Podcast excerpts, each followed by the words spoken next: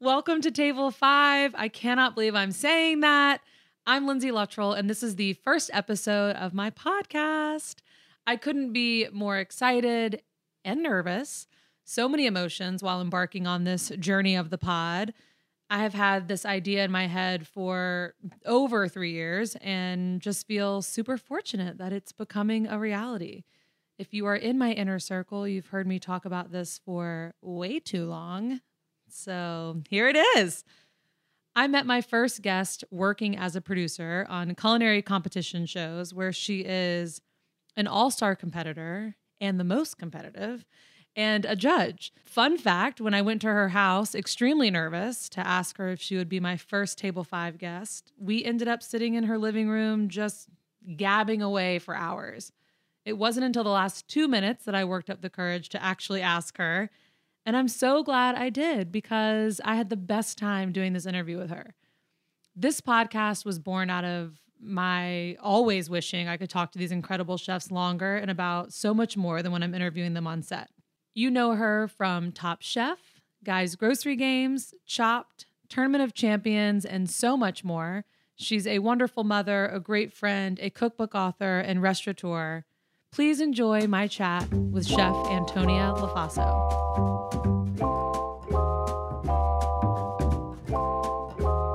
Okay. Yes. Antonia, Yes.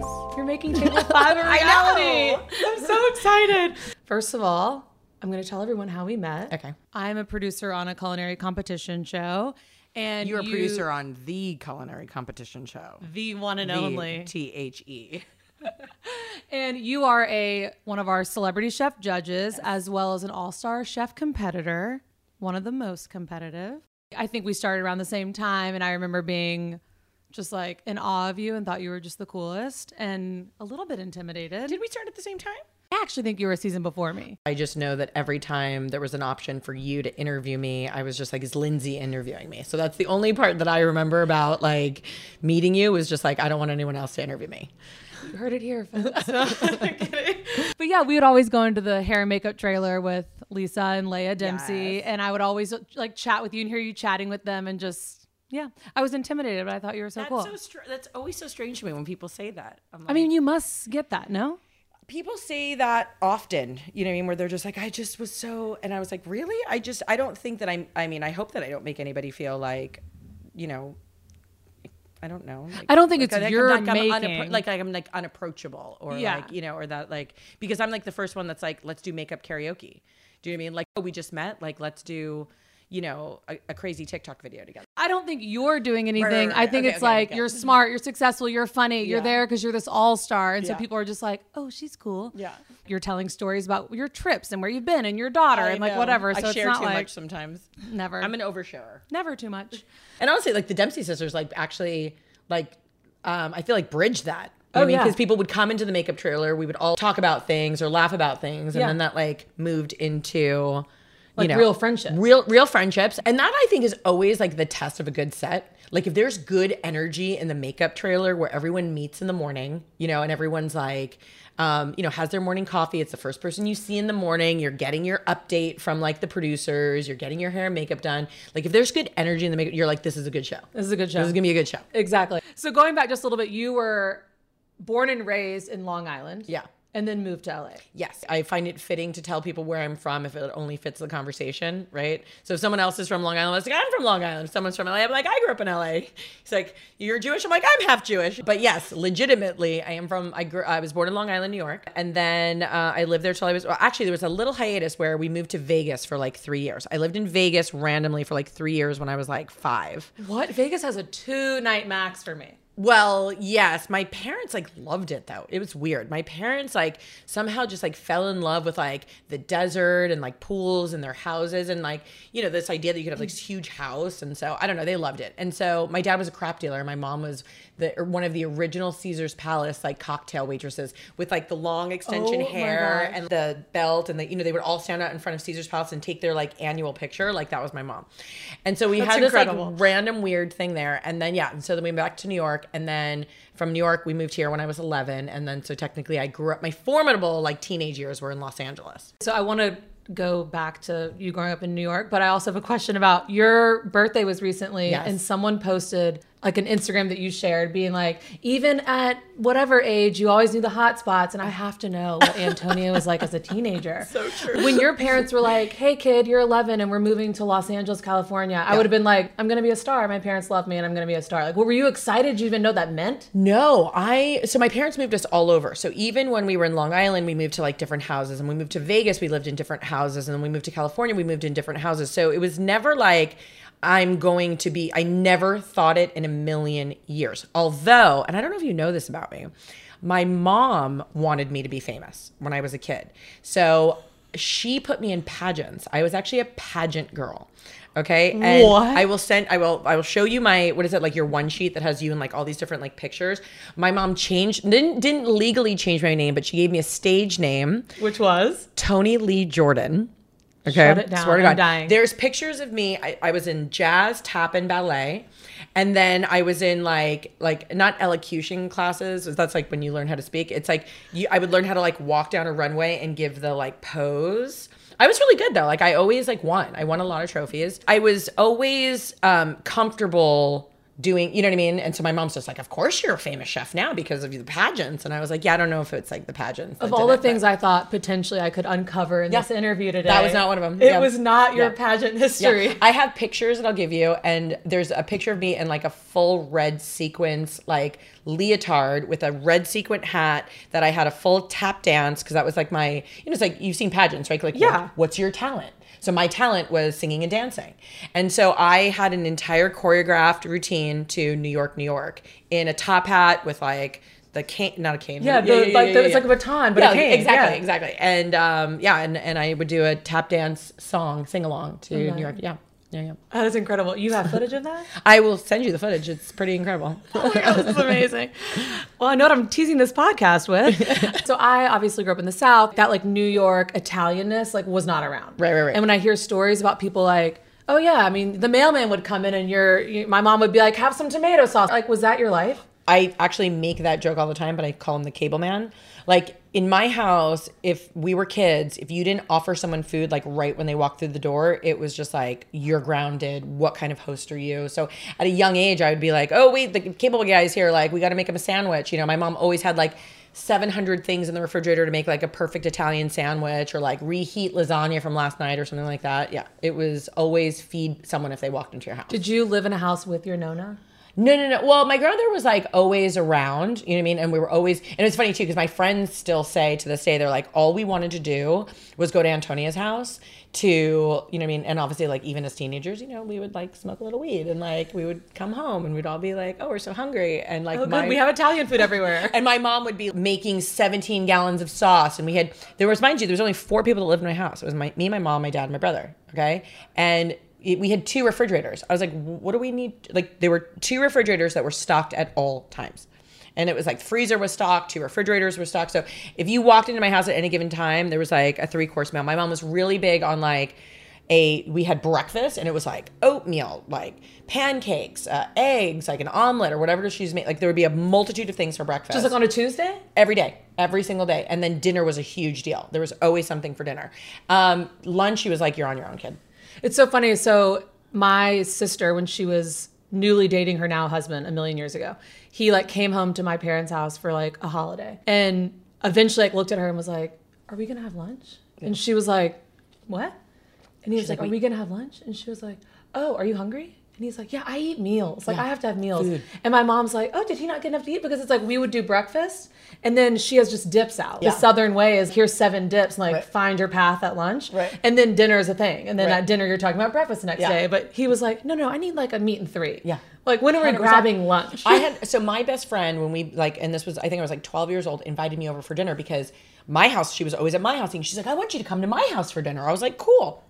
I go to her house for dinner. Nobody's home.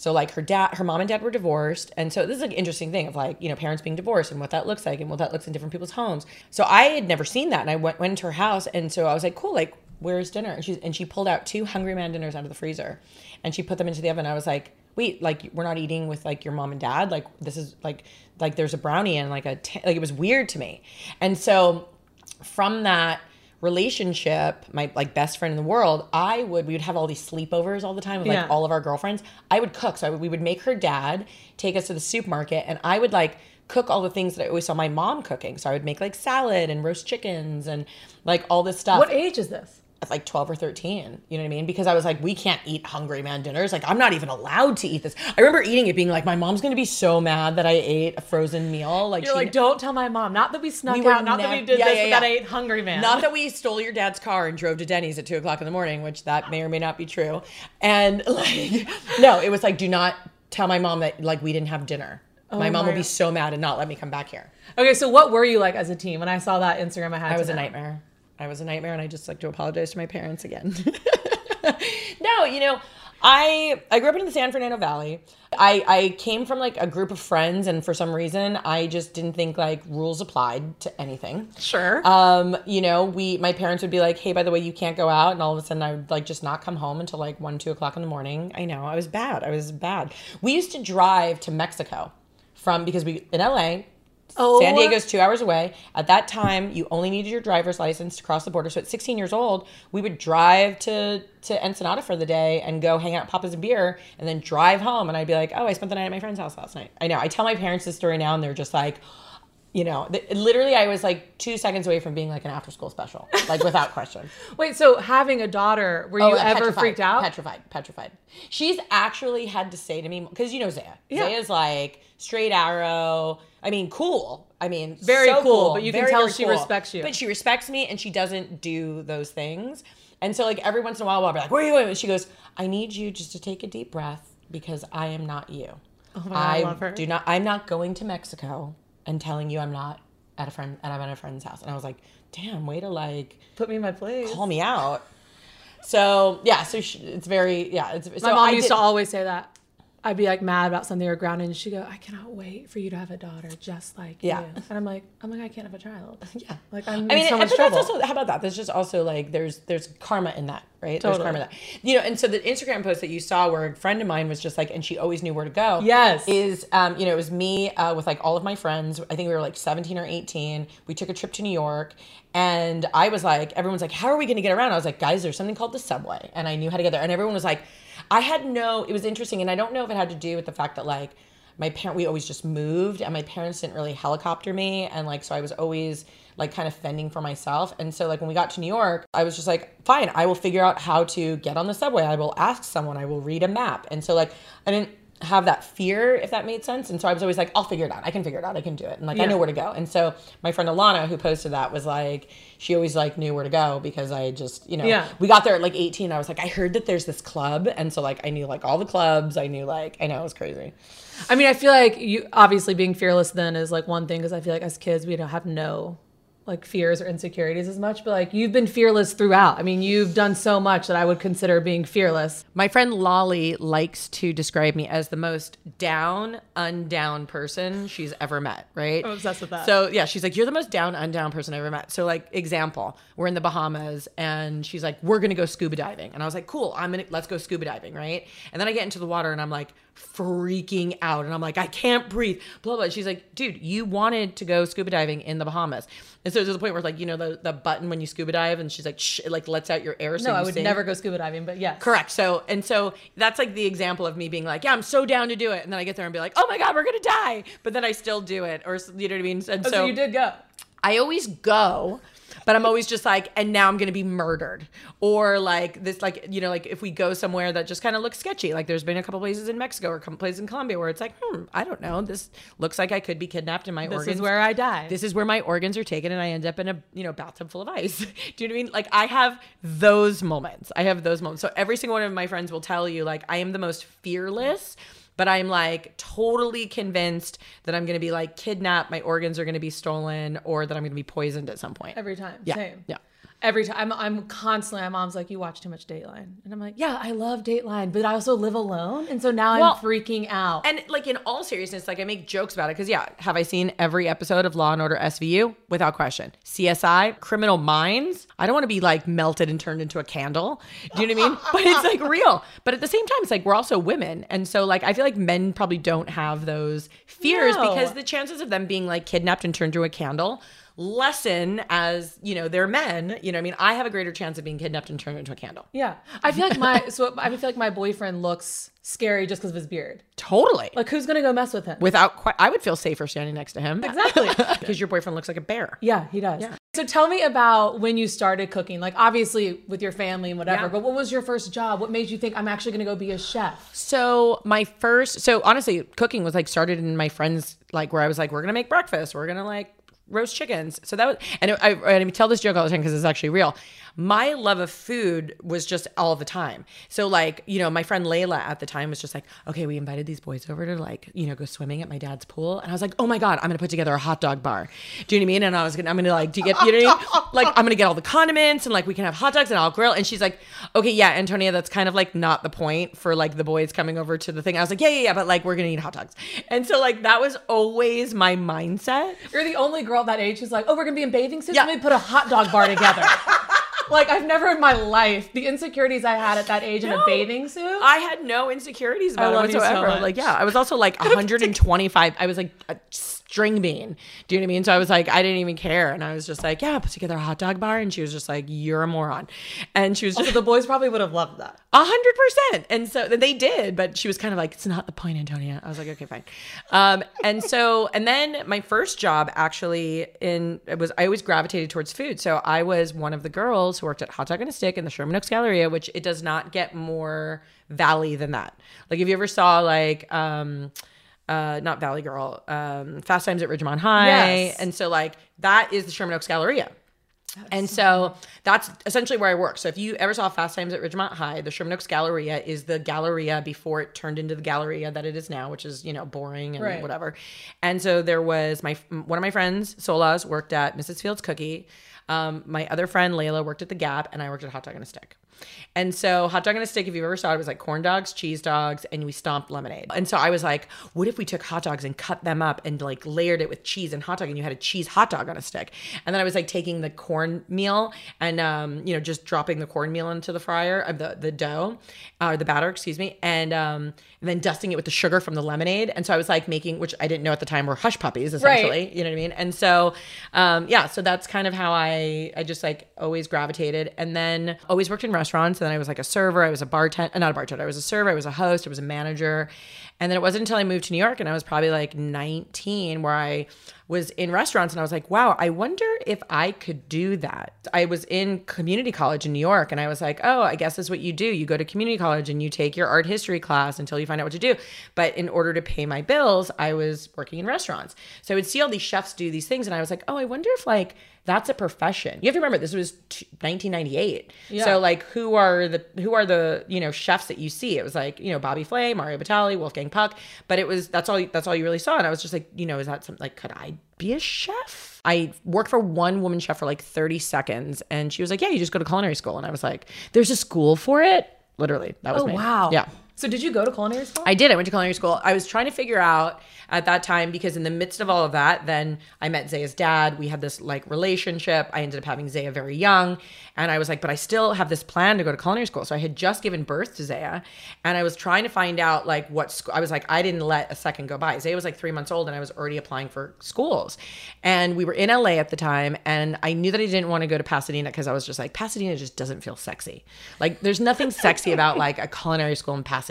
I mean, other than the fact that Julia Child is from Pasadena, I'm gonna just throw that out there, and we love her, The love of your life. the love of my life. But you know, but she also like didn't go to culinary school in Pasadena. She went to culinary school at Le Cordon Bleu in France. Yeah. So I made a phone call when I was in New York. I, we were staying with Dwight's parents and like visiting for a second, and I called the French. I saw a commercial for the French Culinary Institute. Now it's called like the International Culinary Academy or something. And I saw a commercial for it. And I just picked up the phone, and I got someone on the phone, and they were just like, "Bobby Flay went here."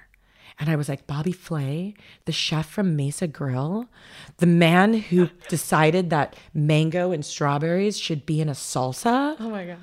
Oh my God, I have to go to the school. Literally, that's what I thought. It wasn't like Bobby Flay I saw on television or anything like that. It was just like everyone knew Mesa Grill.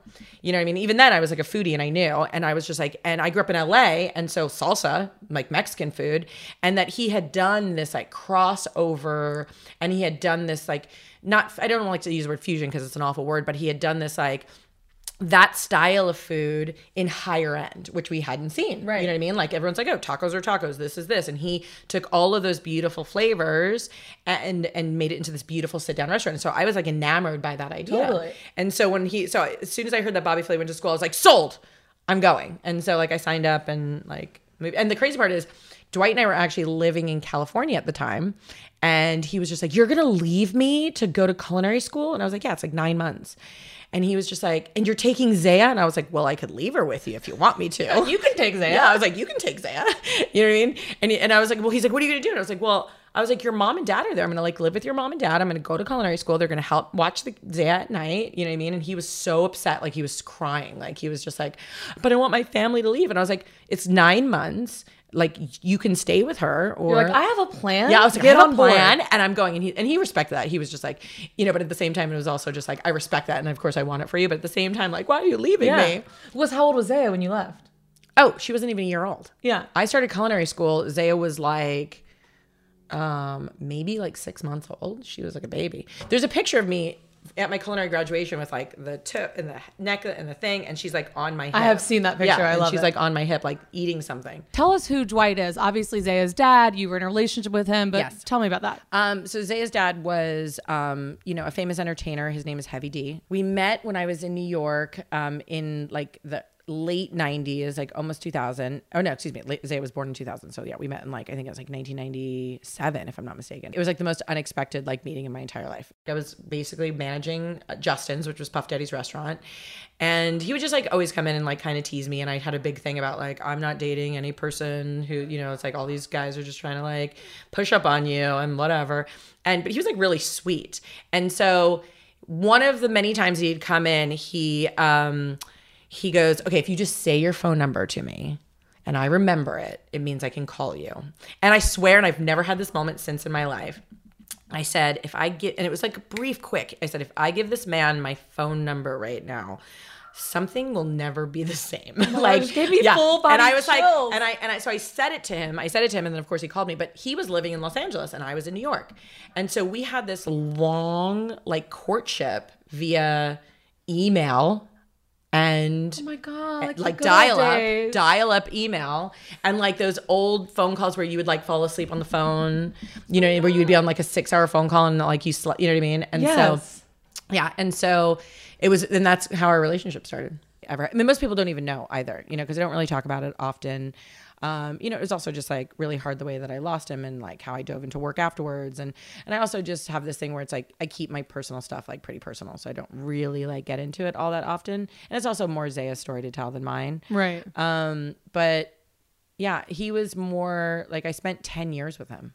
We spent 10 years together, which I always think about that now. Like, and I say it like we live so many lifetimes in a lifetime. And I can't, sometimes I look back and I'm like, wow, that was one of my lifetimes that it was a totally different life that I lived than I live now.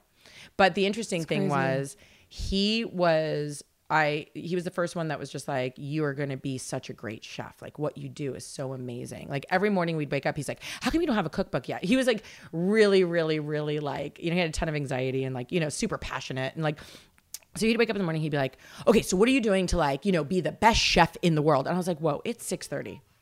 Like I'm still a line cook. The interesting thing was um it would be like he knew what it was like to be hyper successful at a very young age. And whenever he saw that there was a possibility for someone that he just crossed paths with, even for 30 seconds or who he lived with for 10 years, he would be like, if it's at all possible for you to live an extraordinary life, do it. And like because he did, and he, you know, and because his story, which is like so amazing, is that you know his parents were immigrants from Jamaica. They left all their children in Jamaica to come here, you know, what I mean, legally to you know to like attain their citizenship. Then they brought their children over, so they were their children were away from them for almost a year. Oh, wow. While they organized and set up here in the United States. Then they brought their children over. You know, his mom worked as a nurse. His dad worked um, in like the film department at a at a major motion picture. Um, company and they live the american dream to a certain, Right. you know what i mean where it's like then their youngest child becomes like one of the largest hip-hop stars ever Yeah. and so um, he always had this thing about him, you know, and the, the story, their history of their family is like so incredible, right? Because it's like, you know, Jamaican immigrants coming in Yeah. with very, very little, and then their son ends up being like, you know, one of the most influential like men in music. And so it was always just this, you have no idea, Antonia, like anything is possible. And I, I didn't really have anyone tell me that before. I didn't really have a model for that before. I mean, my mom always did. You know, my dad was always my dad was always like work hard, and my mom was just like, "You're a princess who the whole world is going." You know, it was like it was Tony little- Lee Jordan. Tony Lee Jordan. It was like a little. It was a little less tangible on my Yeah, mom's. My mom was like, you know, Disneyland, unicorns, rainbows, like you know, warlocks are real, and so like that, which didn't really make sense to me. But like this man explaining to me that like this thing is possible, I never really like thought of before. Yeah. And so I think about that all the time because, you know, not all relationships are meant to be love stories. Right. It's been a hard conversation that I've had to have with Zaya because she's, you know, her thought was always just like, you know, you never dated anyone after my dad died because you know you were you that was the love of your life and you know then he died and you know and i was like and i let her have that story because i think it made her feel good Sure. but in my mind i was like my relationship with him was so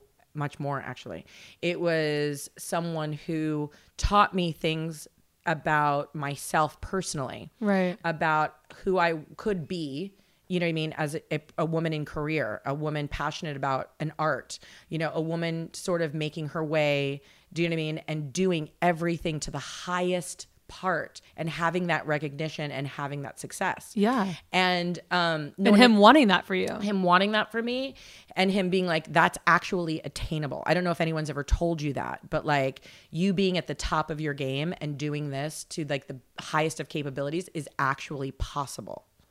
and so, like yeah, it was a really and so that our friendship and that mentorship was actually the most important part along with obviously I have a child. Yeah, of Do you know what I mean? course. But like uh, personally between him and I.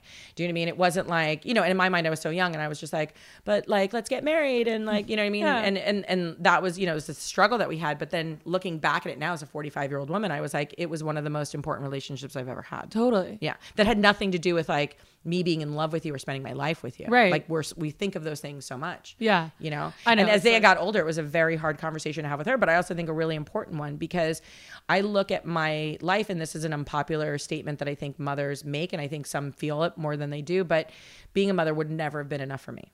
I think that's fair. I think, and I don't think enough people say it out loud. Yeah. You know what I mean? And I think, I think there's a lot of women struggling out there as their children get older and they see what other women are doing and what's, what was possible and, in accomplishment, you know, and I struggle with that idea too, because I also think like, you know, the core of a household is important, you Right. know, and having a parent home to raise their children is important. If I ever wrote a children's book, my children's book would read like mommy was never home. totally. Yeah. Glad you made it. I saw mommy when I went to her office. My mom, you know, has always said to me, like, always encouraged, you know, never made me feel behind because I'm from the South and not married by a certain age and Yeah. don't have children or haven't had a normal career path or whatever it is. And even if I've gotten caught up in that before, she's like, no one told me I could graduate college and go do Totally. something else. So, I mean, go with that. Yeah. Like, do your thing. And But the other, I think that's other- so important. It is, but the other part to it too is now I'm 45 years old, and like all I want is partnership. All I want is to be in a relationship with a man and like share my life with someone because I have all the things. Do you know what I mean? Like I, I've accomplished the things, Right. and and and then you get to the point where you're like, okay, great, hold on a second, I've accomplished the things, but if I have no one to come home to at night and like tell them about what I did, like, did it even happen? yeah, but you're 45, not 96. Okay, thank you, I appreciate it. So Okay. he's still out there. no, but I just my friends said that too. We're like, there's a blessing and a curse, and like not getting married when you're younger and waiting till you're older. Because Yeah. it's like the blessing is like you're so young, you don't have to like worry about figuring it all out. You do it together. Yeah. And then at this age now, it's like I have a fabulous life. Yeah. I'm financially independent. I have this. I have that. Whatever. It's all great. You have to bring a lot to the table now to make me be like, oh yeah, we should do life together. Or how about this though? Like, uh, but the other thing is too, like, you know, f- I mean, hashtag science. Our bodies are meant to have babies young. Yeah. I could not imagine having a baby in my 40s. You know what I mean? And making that choice. Right. Having a baby at 22 the easiest thing in the world. Totally. Like dropped, you know what I mean? Like, you know, Here she is. There she is. That was easy, you know? And now I I'm going to go to culinary school. yeah, I'm gonna go to culinary school and I don't need to sleep because I have all the energy in the world because I'm 23 years old. You know what I mean? And I can work two jobs and raise a child and like, you know what I mean? But at the same time, I also don't even have the sage wise advice of an older woman to raise a younger, you know what I mean? So like Zay and I grew up a lot together. So again, like the yin and the yang of that, we, I don't know what's better. I have Yeah. no idea because I only, I, and I would not have changed anything that I did for all the money in the world. It Totally. was perfect exactly it was the good, the bad, the ugly. I didn't know what I was missing. I didn't know what it felt to sleep in and to have a leisure morning of pancakes and coffee. Totally. Or to like be able to go to Europe for three weeks without children. I didn't know any of that because I was a kid. So I never thought I was missing anything. Yeah. Do you know? Whereas like all these other people who have children later, they have all these full lives. And then all of a sudden they have kids and they're like, my life is over. Yeah. I'm like, it totally is. That's my twin sister had kids very young as well. And then my older sister was in her 30s. And we always say that. She's like, why did Lauren make it look so easy? I'm like, she didn't have a clue. You Yeah, lived no in New. York City mm-hmm. before having children. You were out brunching and like doing this and going out. Like, Yeah. Lauren didn't know either. She grew up with her first child, you know? Yeah. So it's just. And how about this? I'm 45. I'm like my daughter's 21. Yeah. And so like all the all the people that my age they're like, "Oh my god, you're so young and you can do all these things." I was like, "Yeah." and your daughter's cool. So you're like hanging out with your cool daughter now, too. Exactly. Exactly. I love it. I mean, I'm assuming that's she reminds you of him all the time. She Oh my has to. God, yeah. She looks like him. She's in music. Totally.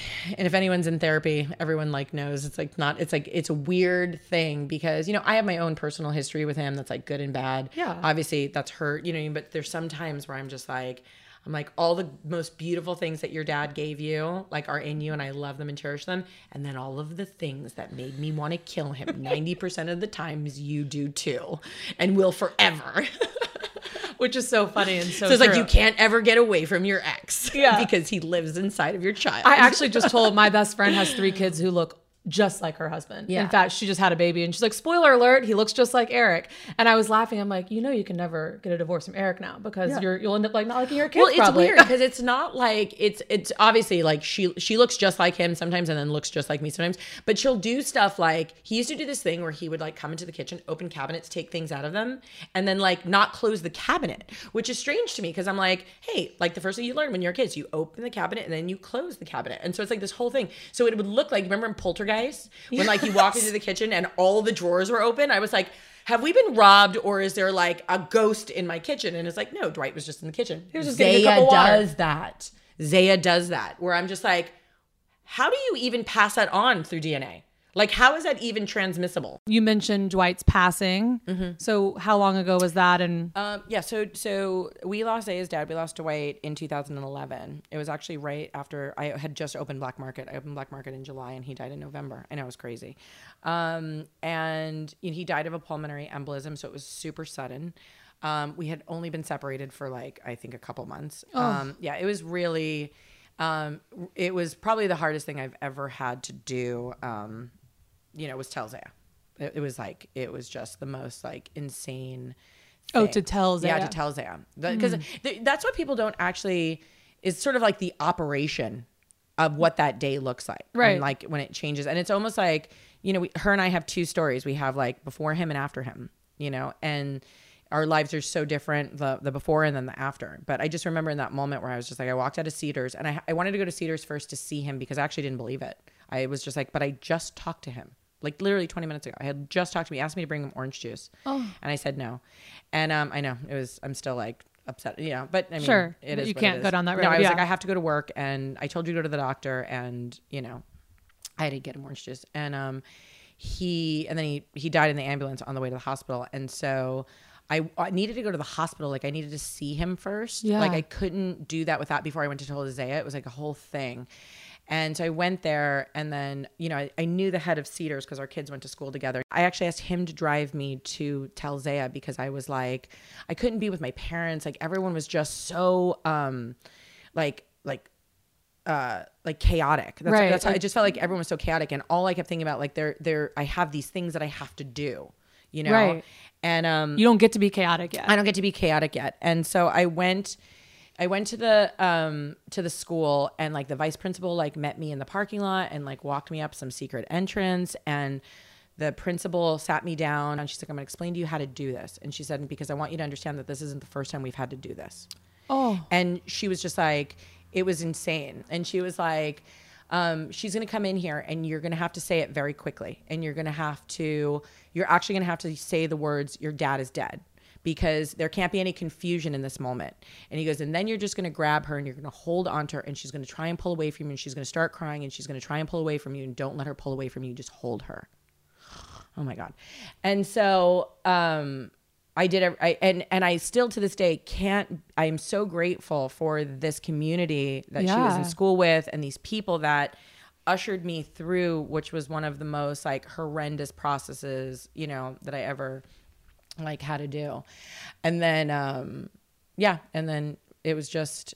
It was it was just like this big fog for like months. I'm after. sure. Yeah, where like I would I would be in supermarkets and people were like, "Have a great day," and I'd be like, "Wow, that was weird." Like like don't you know Like I can't have a great yeah day. like literally i was like don't you know like it, I, I wouldn't say it but i would just be like my i was so fogged over it was really it was a very surreal surreal time Yeah.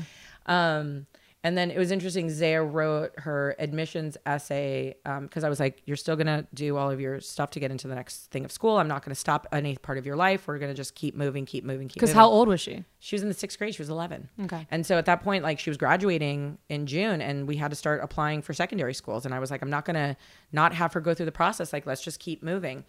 And, um, she wrote this incredible essay and it, and it was entitled Don't Shoot the Messenger. I know.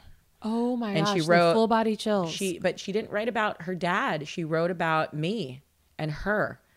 And, and she's an incredible writer, like in, gen- in general, Zay is like an incredible writer. But it was, um, yeah, still to this day, I'm like, yeah.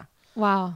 Yeah. She was 11 and the title of the thing was like, Don't Shoot the Messenger. And I was like, Oh my God. She got it at that age. She That's got it at that age. It was crazy.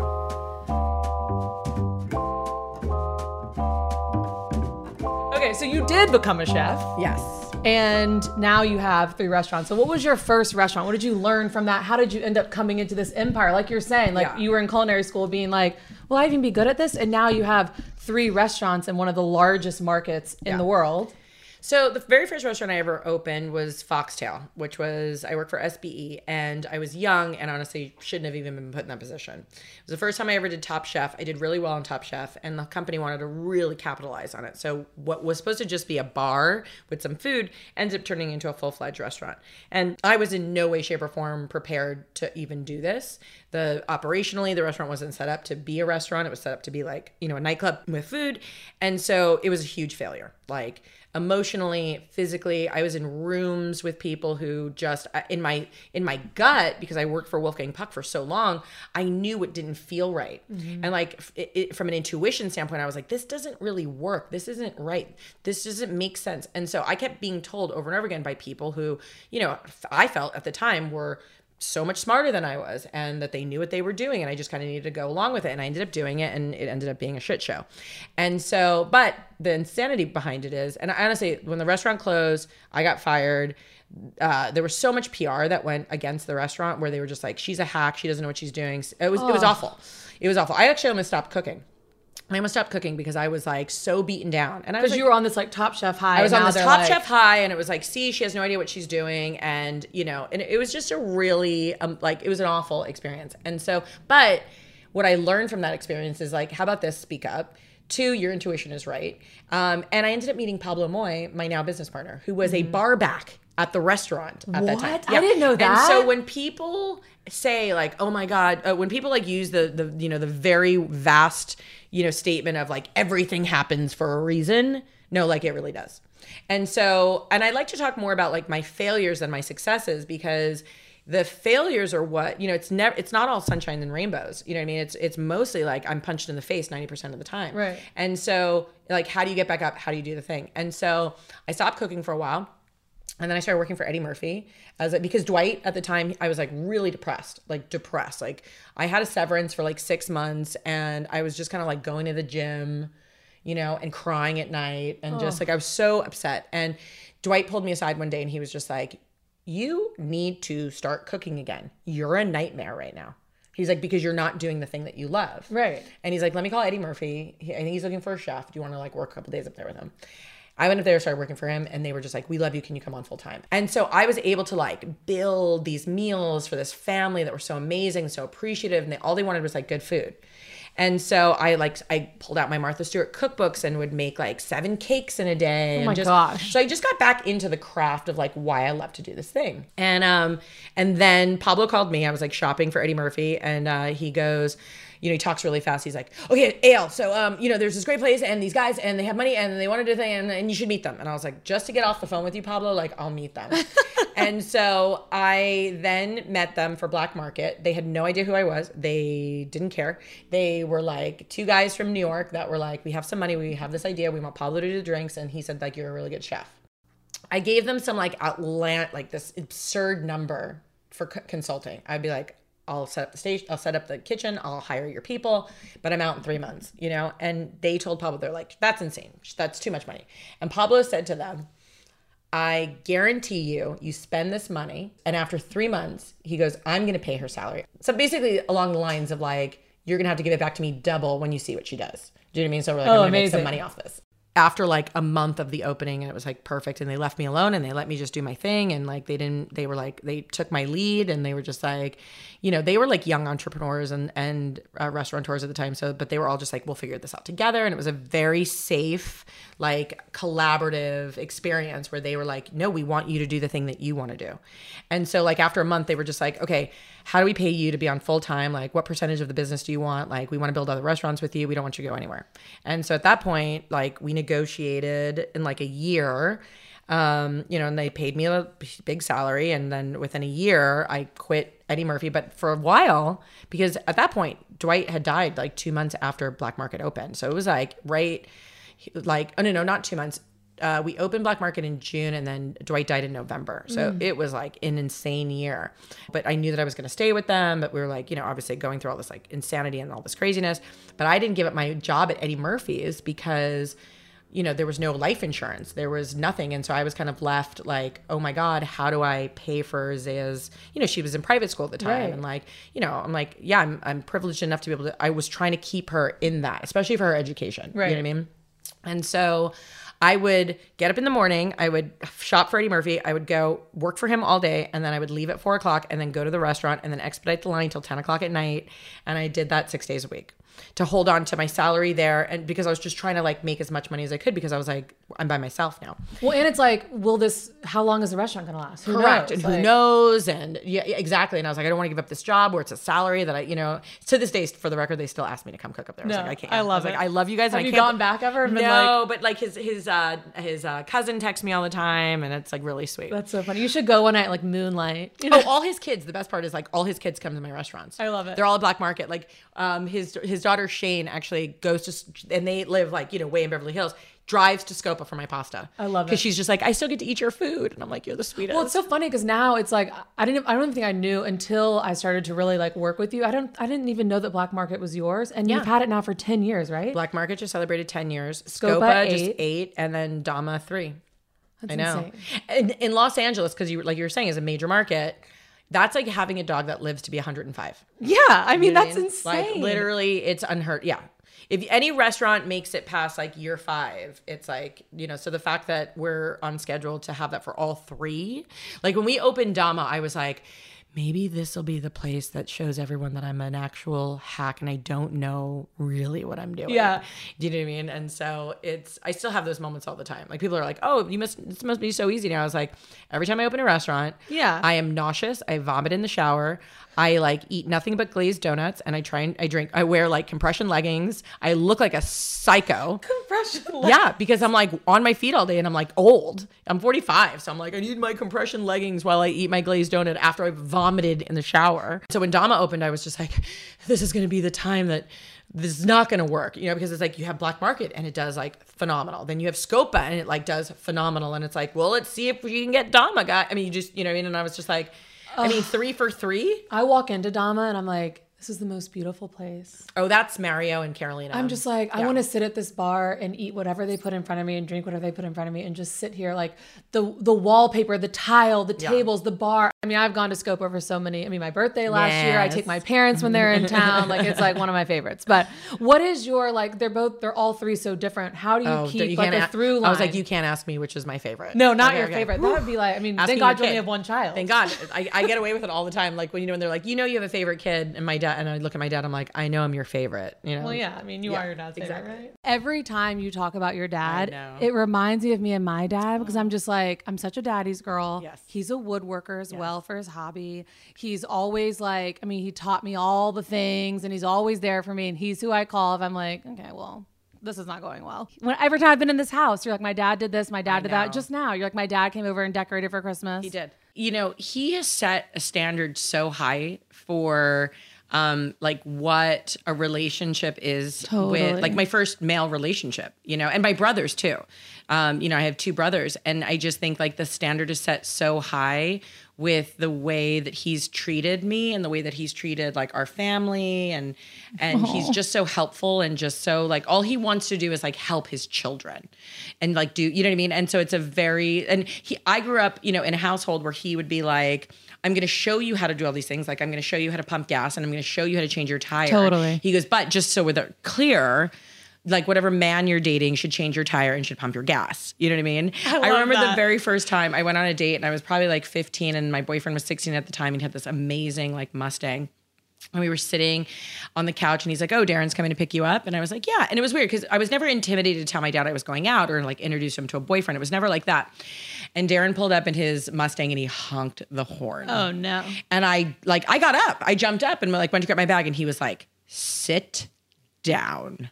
And like he said it in these like like it was like a oh, Totally. dinosaur, you know. Like, where you're like, I cannot move a muscle. I was just like, "Oh my god, I'm paralyzed. I've been tasered and I can't walk."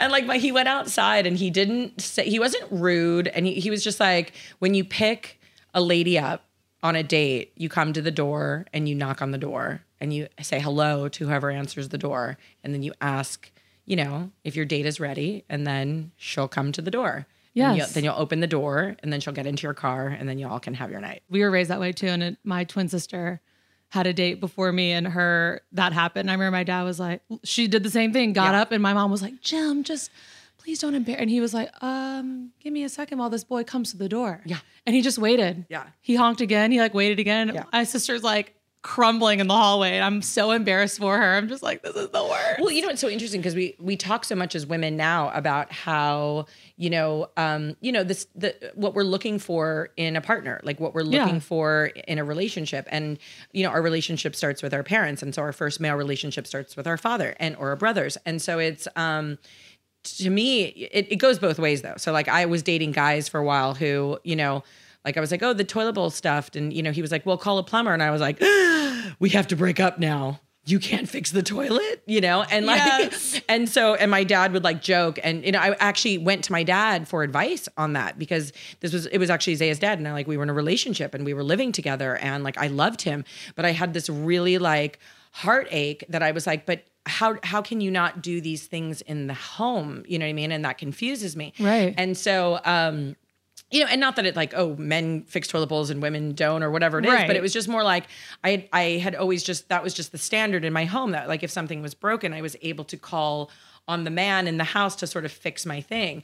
And my dad said to me, and he gave me like the most sage advice. He was just like, you know, everyone has their um their strengths and what and what they bring to the table in a relationship. And so Antonia, your standard can't necessarily be like, you know, the the person you fall in love with is because they fix things. You know, he was Right. just like Dwight makes music in ways that I could never do, and he deals in business and and you know de- you know runs companies in ways that I don't know how to do. And he says he, so he actually said it to me. He's like every man has their you know their um their the thing that makes them them you know and he goes so the standard isn't me he was just like you have to find that standard in every man that you're with and i was just like okay fred That is great advice. I love that. I know I actually every guy I've ever dated has been like, "Wow, well, I can't live up to your dad, can I?" I And I'm like, "No, probably not, but a close second isn't bad, right?" yeah but my dad, I always tell my dad, I'm like, "You're the man in my life until you're not. I don't know why you don't want to do X, Y, or Z, whatever it is." And he's like, "Oh my God, it's a lot of pressure. Well, it's also like really funny now with my dad. So like, and we're, we're together all the time. Like we go and have dinners together and he, he, and what I love so much about him and he, for the record, and I say this a lot, is like he worked all through my childhood. So I saw him very little. Yeah. And, um, but when we did spend time together, it was quality time and, and, you know, not, not quantity. And so, but he would give of himself in conversation and in information and in storytelling that really made me feel super connected to him in ways that maybe I'd spent time with other family members that like, I'm like, great, I saw you for eight hours, but did we really do anything? Right. And so now my dad came over the other day. He's like, you know, you left uh, the garage lights on. And I was just like, yeah, I did. I was out here. I was on the phone. I was, I left the garage lights on. He goes, I think you left them on all night. I was like, yeah, probably. It might have happened. And he was like, um, yeah, well, you know, and the, and the fire pit was on too. And I was like, you know what's interesting? I was like, they're my lights. It's my, my fire pit. I can leave them on for days. you don't live here. Yeah. I was like, I'm 45 and I'm going to just, just, that's all I'm going to say. And he's like, yeah, yeah, I get it. Over the, okay, yeah, I get it. I get it. I get it. And he's like, I'm just saying you left your lights on. I was like, appreciate it. left Thank you. lights you left your lights on. That's so funny. Do you think you'll ever have another child? oh my God. I can't believe you just asked me that. I'm 45. I haven't had a kid yet. Okay, hold on. Okay, so you want to hear a crazy story? Yeah. So Amanda Freitag and I are doing Chopped in uh, Knoxville like last month, right? And I was like in Arizona, then I was in Italy, then I was in Knoxville, then I was in Arizona. Like crazy trip, right? So I was a little beat up. So I get to set, and and Amanda's like, "Oh my god!" One of the producers told me about this like crazy like body healer worker guy. I had work on me last night. And, and Amanda's like how I am, like where I'm just like, oh my god, crazy new massage, crazy new like facial, like let me jump in, I'll do it. Like Yeah. I'll spend 18 million dollars on blood pulled out of my arm to have it re-injected into my face and see what happens. Like you know me, like any hot new trend of like self care, and I'm like isolation float tank done. I deserve that. Uh, yeah, and so I was like weird body worker guy in Knoxville who comes to my room done.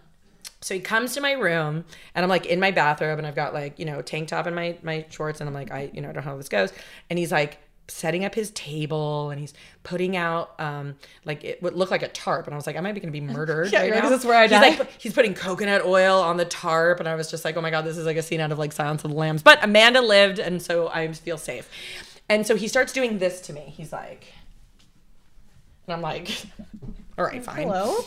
and he's like, "You want more children?" I was like, "Whoa, whoa, hold your horses." So, and I was just like, "Well, I did think about it for a while. I did think about it for a while. I was like, maybe, who knows, right?" And so um, it was really interesting that he just said it to me. Like he just said it to me. But I mean, that requires me like dating someone for a long period of time, and then like, what am I going to be on like Tournament of Champions? All like, I love that your mind goes to how will I ever continue competing? You're the most competitive person I've ever met in my yeah. lifetime. Or I'm just like on grocery games, like, excuse me, I have to use the restroom. right, guy, can we cut? I gotta go. Guy will be like, of course Antonia is pregnant in season 75. I really want to just ask you this too. You're just turned 45. yes. What are you most excited about your life right now? Ooh, okay. I'm really excited about like the flow that's happening right now. You know what I mean? So my friend Logan wrote an entire book, um, which is amazing. Um, and he talks about flow. And it's this interesting thing when you're just like you're taking really good care of yourself and you're you have this mental clarity and when you talk to people you're engaging with them and you know and then that moves into your work because everyone's like feeding off of this energy that you're bringing into this place because you're like vibrating so hard, you know? Right. And it's like, and I'm like, you know, I go and do all my like crazy ice baths and this. And so, like, there's this flow that started to happen with my health, with my mental clarity, with like my emotions. Um, and all of these things that it's like kind of paying myself first. And when I started paying myself first in that way, it started to be like, oh my God. So when I walk into the restaurant, I have this like incredible, like, you know, response with all of the people that I work with. And then there's like energy there. And then all of a sudden I'll come onto set and be like, now it's here. You know what I mean? You know you're talking about the flow of your life now and how you're giving to your you're paying yourself 1st and you're doing all this for yourself so you can go put it back into the universe or Sure. you know in your life talk to me about this this fitness routine Well, so what happened about seven years ago is that I actually had fibroids grow inside of me like really dramatically fast. And like I literally had a seven pound fibroid removed from my uterus. oh my gosh Yeah. And so the doctor, and of course, like Western medicine, they were just like, that's totally normal for a woman your age. And I think I was like 49, uh, 39 at the time. And I, you know, in my mind, I was like, that's really interesting because I don't believe that things just start growing in your body. No. And so I, you know, I spoke to a lot of like Eastern medicine doctors, and I have a friend, Lindsay Matthews, who's Oh, yeah. who's a doula and you know chiropractor and like a fun, you know really is into a lot of uh, functional medicine. And um, you know, she talked a lot about inflammation in the body and gut health and the way that we process things. And she's right, like tumors and fibroids are not. It's not a normal thing for them to grow, especially at that pace, and you know, especially as for as young as I am. Yeah, that seems And large. It was, yeah. Like Cedars-Sinai, actually, I think still has pictures of it and uses it as a like tool, a teaching tool. Oh, wow, Yeah, okay. I mean, if I'm going to do something, I'm going to do it big. Yeah. you know, that's just You're like, I want to be the example. I'm going to be the example. So you're welcome, Cedars. And so I kind of went on this like health pilgrimage, which was starting periodically because listen, like I work in the food industry, so I'm constantly eating a ton of food and Right. not always like the best foods. And I'm on culinary shows and where I'm judging, you know, it's like, hey, by the way, we're going to eat 14 dishes of the world's largest burger today. Right. And so it requires a lot of stamina in my digestion, which as I got older was harder to do. And so it, I was like, if I want to continue down this path, I need to really do a lot of things that like combat the things that I do in my life. That's like, hey, by the way, your job today is eat to eat cupcakes. I literally get paid to eat cupcakes sometimes, or donuts, or sundaes, or whatever it is. Right. And so I really took it to its highest like thing. So literally. all my friends make a joke about it now where they're just like if there's some new cutting edge something that has to do with health wellness and fitness i'm like the first one at the front of the line being like tested on me.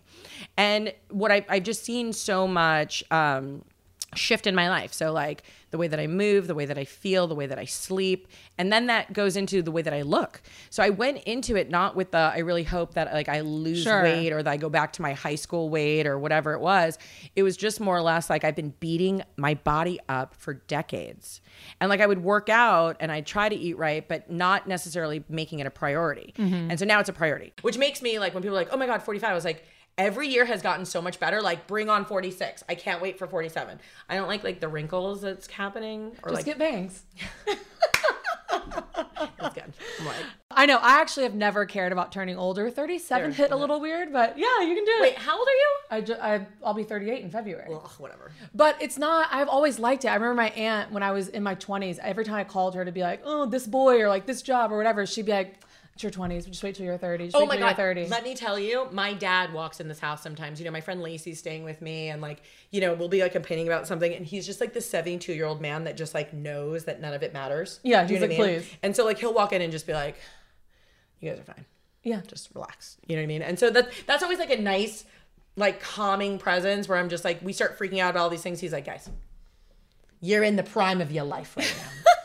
It's my dad. He's from Long Island. You're in- such a daddy's girl. You're in the prime of you. You don't even know you're in the prime of your life right now. Enjoy it. Enjoy it. Tell me, what are you still striving for then? Like, is there anything else that you're, are you like totally content what comes, comes, or is there still things that you're like, I gotta get there? No, I think, you know, I could just go with the flow. Like, you know, I want to write another book, that's going to come. I want to do like more television, that's going to come. Like, you know, do I write I write down more like my personal goals, like I want my house paid off by this time. I want to buy another piece of property in Italy. Do you know what I mean? I want to see this for Zaya. Like I write those things out, but career-wise, I really go with like my intuition. You know mm-hmm. what I mean? Mm-hmm. And I'm always working as hard like as hard as I possibly can. Oh, like I know. And so that that's always I don't have to say it because it's always just a given. Yeah. You know, I've also been doing this for like, you know, um, 25 five years. And so I know. And so it like that part, you know, is easiest. So now it's just like be in it. Be in it, enjoy it, work hard. You know what I mean? Like just do the thing.